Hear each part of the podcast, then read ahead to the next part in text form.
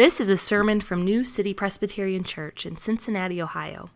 To learn more about New City or to hear more sermons in this series, visit newcitycincy.org. Our scripture reading this morning is from the book of Nehemiah, chapter 10, verses 28 through 39. It's found on page 406 in the Bibles in your rows if you'd like to turn there and follow along as I read. Nehemiah 10, verse 28.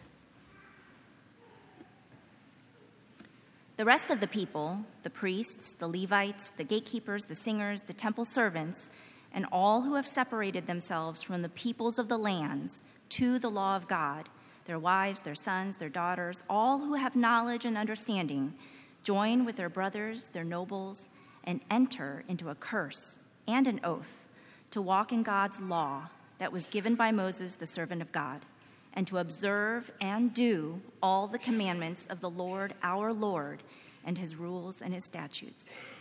We will not give our daughters to the peoples of the land and take their daughters for our sons. And if the peoples of the land bring in goods or any grain on the Sabbath day to sell, we will not buy from them on the Sabbath or on a holy day. And we will forego the crops of the seventh year and the exaction of every debt we also take on ourselves the obligation to give yearly a third part of a shekel for the service of the house of our God, for the showbread, the regular grain offering, the regular burnt offering, the Sabbaths, the new moons, the appointed feasts, the holy things, and the sin offerings to make atonement for Israel and for all the work of the house of our God.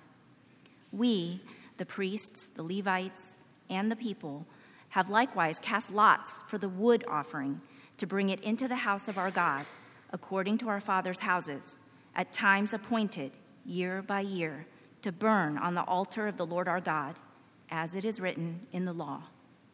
We obligate ourselves to bring the first fruits of our ground and the first fruits of all fruit of every tree, year by year, to the house of the Lord. Also, to bring to the house of our God, to the priests who minister in the house of our God, the firstborn of our sons and of our cattle, as it is written in the law, and the firstborn of our herds and of our flocks, and to bring the first of our dough and our contributions, the fruit of every tree, the wine and the oil, to the priests, to the chambers of the house of our God, and to bring to the Levites the tithes from our ground. For it is the Levites who collect the tithes in all our towns where we labor. And the priest, the son of Aaron, shall be with the Levites when the Levites receive the tithes, and the Levites shall bring up the tithe of the tithes to the house of our God, to the chambers of the storehouse. For the people of Israel and the sons of Levi shall bring the contribution of grain, wine, and oil to the chambers where the vessels of the sanctuary are, as well as the priests who minister, and the gatekeepers and the singers. We will not neglect the house of our God. This is the word of the Lord. Thanks, Thanks be to God. God. Good morning, everybody. Uh, my name is Zach, and I'm on staff here at New City. I uh, work with students mostly from seventh grade to our seniors. Uh, if we haven't met yet, I look forward to meeting, and maybe we can talk about this idea. And this is the idea that there are two types of people in the world uh, there are those that make their bed, and there are those who don't make their bed. Um, in my life, I confess that I have mostly been the latter. I have not made my bed often, as, as often as I wish. Um, marriage, seven years of marriage has certainly made me better at making my bed, uh, but I really still struggle with it. And I think if I look back, I can trace the root of why. I think it was this idea that I had, which is why would I make my bed if it's just going to get messy again, right? And you can apply this line of thinking to so many different areas of life. Why expend the energy? If things are going to get messy, and I know they're going to get messy. So, if you read the Bible, and particularly the book of Judges, you'll notice a haunting cycle that kind of comes through. And it plays out through the whole of Scripture. That God will rescue his people, and his people for a time will rejoice and obey him. And then, inevitably, they go after other gods and forsake God. But then, what happens, right? They experience uh, the fruit of their sin, the fruit of their leaving God, and they cry out to God after they feel like they've been oppressed, and God comes and rescues them. This cycle continues over and over and over again throughout the whole Old Testament. Which makes us kind of beg the question, right? Why does Israel commit to being faithful if they know that things are going to get messy? That they will eventually fail and create some serious consequences for themselves? Why commit to keeping God's covenant if they know they can't?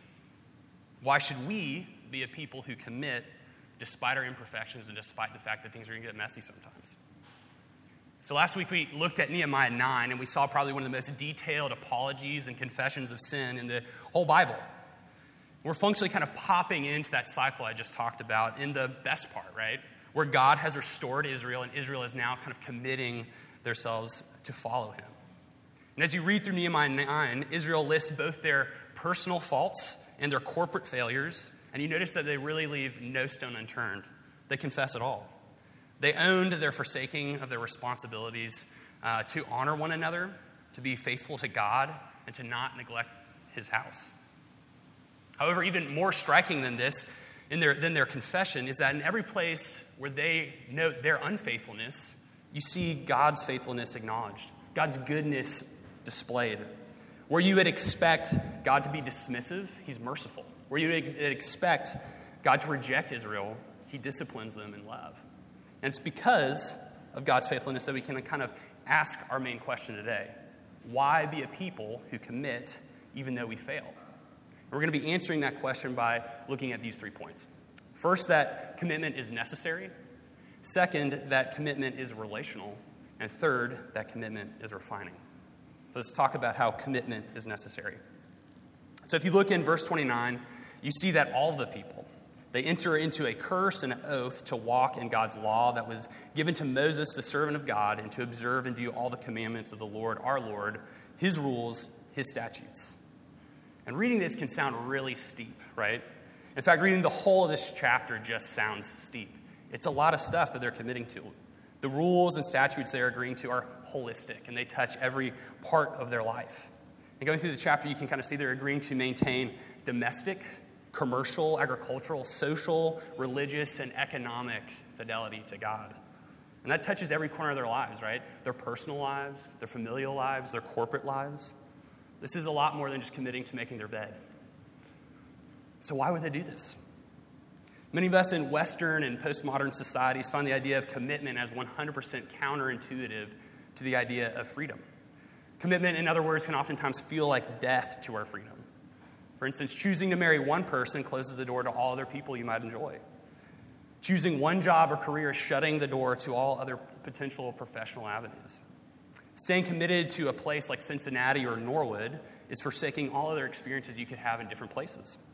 Investing in a people is limiting yourself to one community and not experiencing what's going on in another community.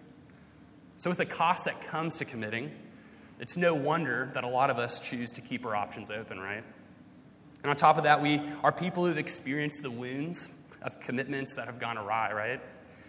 The rate of marriage has been steadily decreasing, and one of the reasons of this is the wounds that a lot of violent or indifferent marriages have caused on kids who then grow up and kind of say, I'd rather have the, the sense of modern freedom than committing to something that can be this horrible.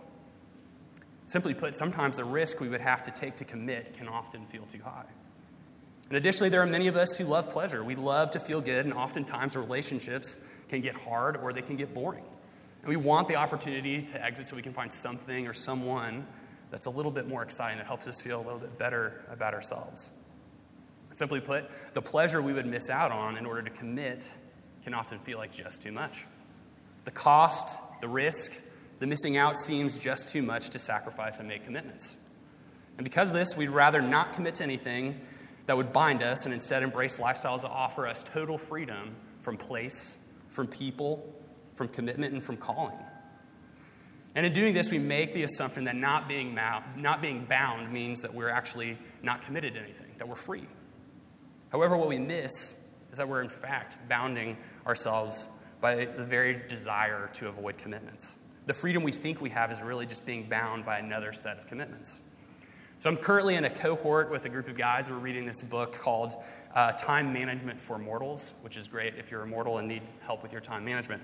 Uh, and one of its main premises is that we often struggle the most because we refuse to accept the reality that we are finite, that we have limits. We push the bounds of our time, we push the bounds of our resources and relationships to the point where we are utterly depleted, exhausted. And the author points this out that there is an immense freedom in accepting one's limits and understanding the nature of commitment as a limited creature. When we make commitments in line with our finite nature, it actually helps us to enjoy what we are committed to. He offers kind of a, a countercultural argument that pushes us to realize that it's not that we aren't making commitments, but that we are making commitments that are contrary to our nature. We are committing to things with the assumption that we have unending amounts of energy, that we have the best of motives, and also that we have the wisdom to navigate everything all at once. So, in short, it's not that we're making, we aren't making commitments, it's actually that we're making bad commitments that are contrary to our nature. I think this is helpful, though, because it reminds us that we're all making commitments. We're all committed to something. So instead of trying to eliminate our commitments, we should instead be asking the question Am I making the right kind of commitment? And this is where our faith comes in, where we get to evaluate, just as the Israelites in our passage today did. Are these the commitments that are actually in line with my nature? Is committing to God something that I'm designed to do? The Israelites, having gone through trials of slavery and captivity, were forced to see the stark reality of their previous commitments that had let them down. And maybe that's where some of us are today, right? Trials in our life have exposed the fruit of a lot of our commitments, and we're feeling the pull of God to reevaluate where our allegiances lie. And biblical wisdom shows us that every commitment will cost, even the ones that seem to promise us this idea of unrestricted freedom. It's our job then to look at God's word and to see if it accurately acknowledges the needs of human nature and if it's worth committing to the God of the Bible. And it's my bet that it is. That when we look into God's word and see his character, we see his ability to commit to desperate, needy sinners, that we'll see that he can fit to us, that his commitments are exactly what we need. And so, to partially answer this question for today, why be a people who commit even though we fail? Our passage today reminds us that we're designed to commit. It's what we do. It's our job and God's grace to actually help us then to navigate if we're committed to the right thing or more accurately, the right person, right? To Jesus. Which brings us to our next point that commitment is relational. So when we think about commitment or obedience to God, we tend to think about it in practical or what I'll call mechanical terms, right? So I prayed today, check the box. Uh, I read my Bible today, I'll check the box. I tithed this month, I'll check the box. Or maybe here's a little bit more of a, a fuller example. Imagine that you're committing uh, to go pick up your kids and maybe some of your friends' kids from school, right? There are processes, practical and mechanical, that you have to commit to, right? You're carving out the time in your schedule to go pick them up. You are making sure that the car has gas, which in our economy today is a tough, tall order. Um, you're navigating all the traffic on the way there. You had to make sure that you got all the stuff that you got from Lowe's the other day out of the car so you can fit kids in there. And then you get in the carpool line and you just pray for sanity. And that's just getting there, right? Let alone the return trip. However, what we tend to miss in thinking about all those mechanical or practical processes is the relational reality of them.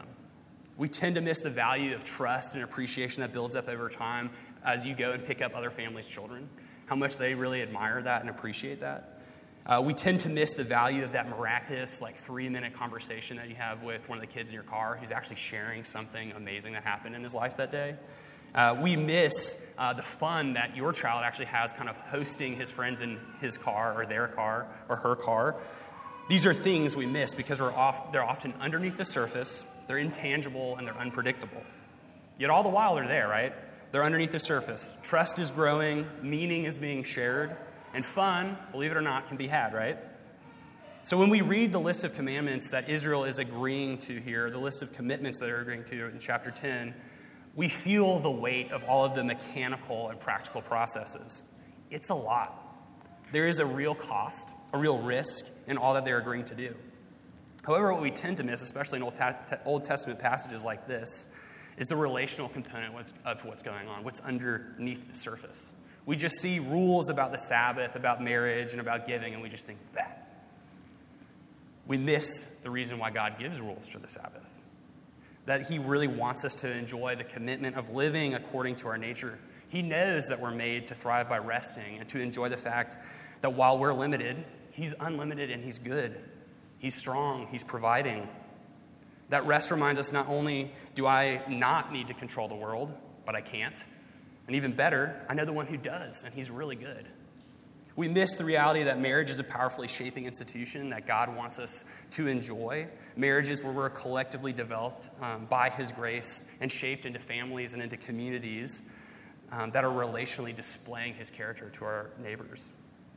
That we are made to thrive in relationships based on fidelity and bearing with one another in relationship. We miss that we are designed to enjoy God's provision and to celebrate it by giving our resources and time for the thriving of community. And that the local church is actually the greatest expression of reliance on God's provision, a relational caring that communicates His goodness to the neighborhood, to the watching world.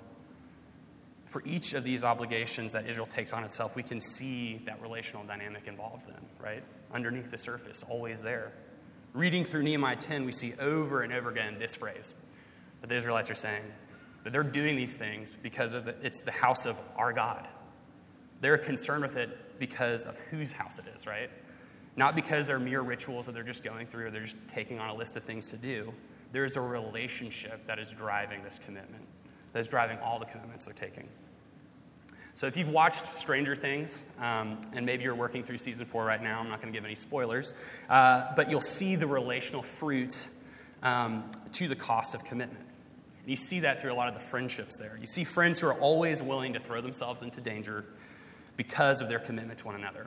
They'll face demogorgons, uh, evil doctors, demodogs, the Soviets, the Mind Flayer, school bullies, or Vecna, right?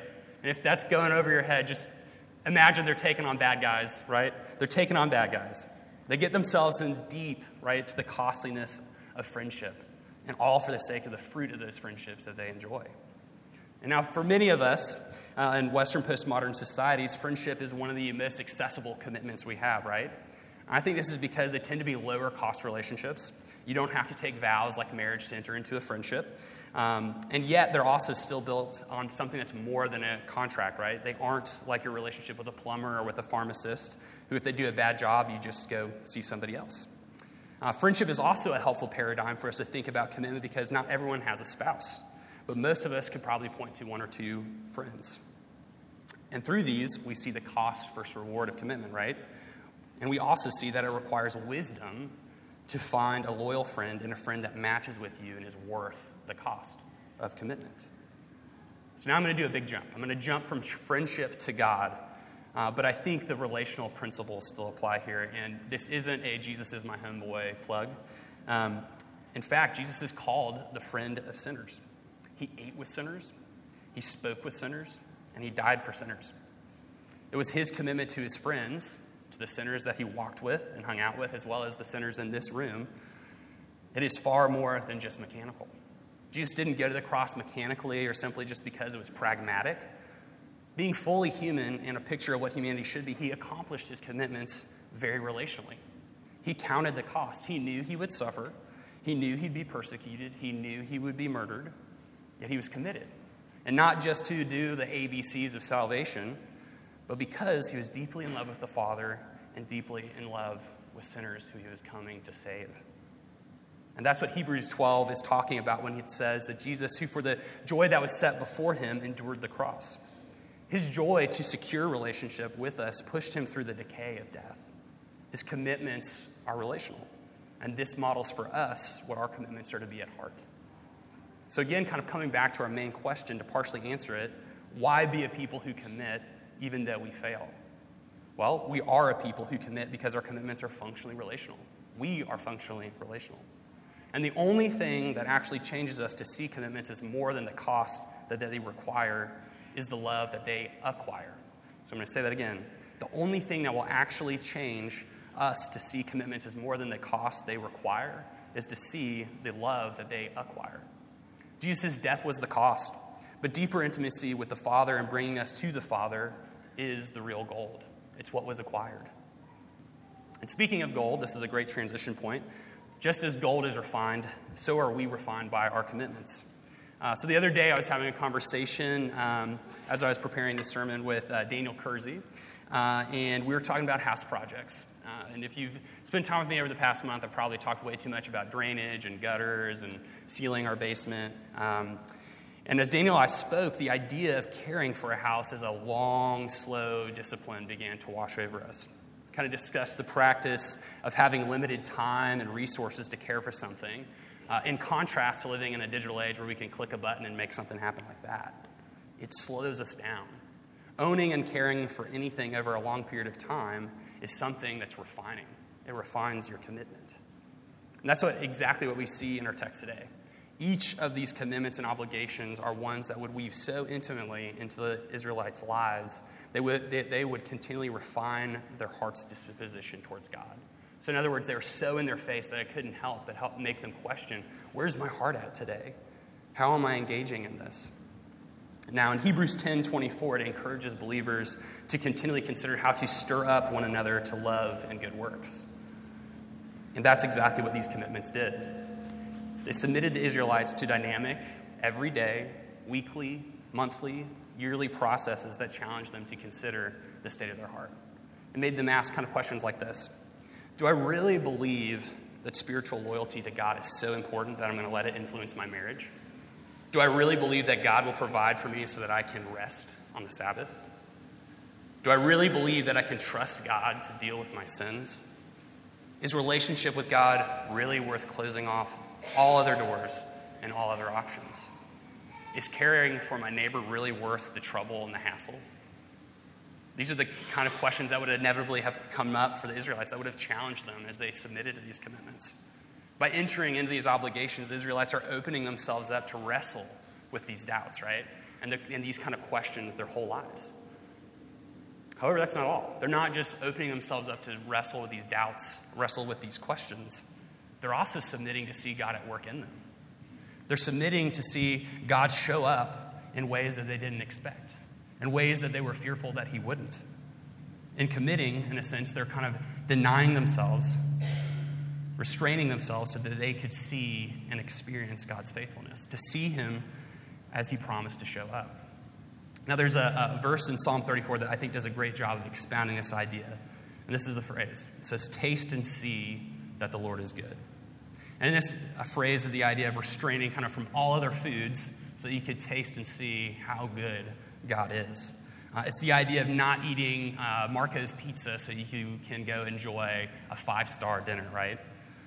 And there's an aspect of faith in this that it calls us to step away from the controllable, from the comfortable, from the cultural, culturally excusable means of security so that we can actually experience greater depths of God's goodness. So, an example of this uh, is our brothers and sisters in Christ who are same sex attracted and have chosen celibacy out of faithfulness to Jesus and His scriptures. There's a huge cultural cost to living according to a biblical, faithful sex ethic.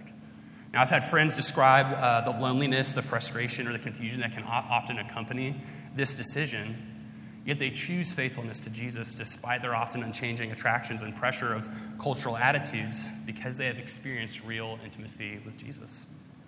Their trust in the Lord's faithfulness points to the same sacrificial commitment that the Lord is calling all of his children to in Nehemiah 10 and throughout Scripture. So, for those of us uh, who are young and single waiting for marriage, ours is a culture that allows and even celebrates sexual involvement outside of the covenant of marriage. For those who struggle with pornography, ours is a culture that objectifies people and invites looking at sexual exploitation as valid entertainment. In the midst of this cultural moment, God is calling us to a commitment that's going to cost us. And as you and I grow in our faithfulness, we have examples in the body of Christ of people who are walking in costly obedience. They have lashed themselves to the mast of Christ and are forsaking the siren calls because they know Jesus is just that good. So let's remember that as we walk in that process of commitment, we're not alone, right? We have brothers and sisters who labor beside us. So, looking to John 6, there's this place where Jesus finishes up giving some pretty tough news to people who are following him. He basically tells them that unless they depend on him, none of their zeal, none of their righteousness, or being a part of the right people is worth anything. And this is so offensive, so frustrating uh, in the exclusivity of this claim that many leave him. And then in verse 66, it says this After this, many of his disciples turned back and no longer walked with him. So Jesus said to the twelve, Do you want to go away as well? And Simon Peter answered him, Lord, to whom shall we go? You have the words of eternal life, and we have believed and have come to know that you are the Holy One of God. So, the only way that you or I will ever commit or grow in our commitment is by seeing Jesus in this light, that he is the Holy One of God, the only one who has the words of eternal life. This is the fuel, to, of, uh, the fuel for our commitment to God and also to one another and to his word. It's only by seeing and knowing Jesus' commitment to lost, broken, and confused sinners that we want to put our lot in with him. And seeing and knowing him refines us in at least these three ways. First, it refines our loves, the way we love. Now, it's very easy to notice that we have a hard time loving people, even the people we like. Yet, our commitments, those places in relationships where we lock into a relationship without an exit strategy, are contexts where we get to actually learn from our failures to love. We learn about our insecurities and how we desperately try to compensate for them by winning people over or avoiding others or denying that we actually have them. And it's here that Jesus' commitment to us speaks to our insecurity, our insecure heart, and says, Hey, I know your failures, I know your faults, and you're still mine. I won't leave you. I will care for your broken, fearful heart that longs to learn how to love well. Secondly, it also refines our trust. Commitments are often difficult because we're afraid of being left out to dry, right? Of, hey, I did my end of the bargain, but you haven't done yours. Am I going to get left out here? Committing to remain faithful in these relationships forces us to grow in our trust. But not the person necessarily not following through, but in Him who's at work even in our disappointments. It's here that Jesus' commitment to us to make all things new melts our hearts, where we are reminded that though we have been abandoned by many, there's one who's going to be closer than a brother who won't abandon us. And then finally, it re- refines our mission. If we're honest, we live most of our lives off mission of living for God's kingdom. We get distracted by our comforts, our ambitions, our self sufficiency, and committing to God's kingdom despite our constant struggles to stay on mission, however, reminds us that the kingdom is one built on grace, where performance isn't the key and success doesn't always look like success. So, to fully answer our question for today, why be a people who commit even though we fail? It's because God's at work, refining our faith by helping us drink more deeply of His faithfulness to us. Committing to Jesus reminds us that the mission of Jesus isn't based on our faithfulness, but on His faithfulness to us. And in order to commit to following God, we have to really believe that first that God shows up. And that's what Jesus is. He is a demonstration for us that God shows up that even in the presence of death, God's purpose is fulfilled. That even in the brokenness of the people of New City, God is at work. Let's do this. Let's commit our way to the Lord, to trust in Him, because He will act. He will bring forth our righteousness as the light and our justice as the noonday. Let's pray. Father, we thank you uh, for your goodness to us that our commitment isn't just a commitment in a vacuum, but it is one done in relationship with you. And we pray, Father, as those who struggle to make commitments, to stand in them, uh, who get insecure when we fail, Lord, that we would not look to our own power and our own ability, Lord, but that we would look to you as the one who overcomes, as the one who makes all things new. Father, help us in the places where we are afraid to commit to you. Come into that corner of our lives, Lord, where we just don't want you to be and let us see how magnificent your love and faithfulness is to us. In Jesus' name, amen. You've been listening to a sermon from New City, a church in Cincinnati, Ohio. Visit our website at newcitycincy.org for more sermons and resources. That's New City, C I N C Y dot org. Thanks for joining us today, and God bless you.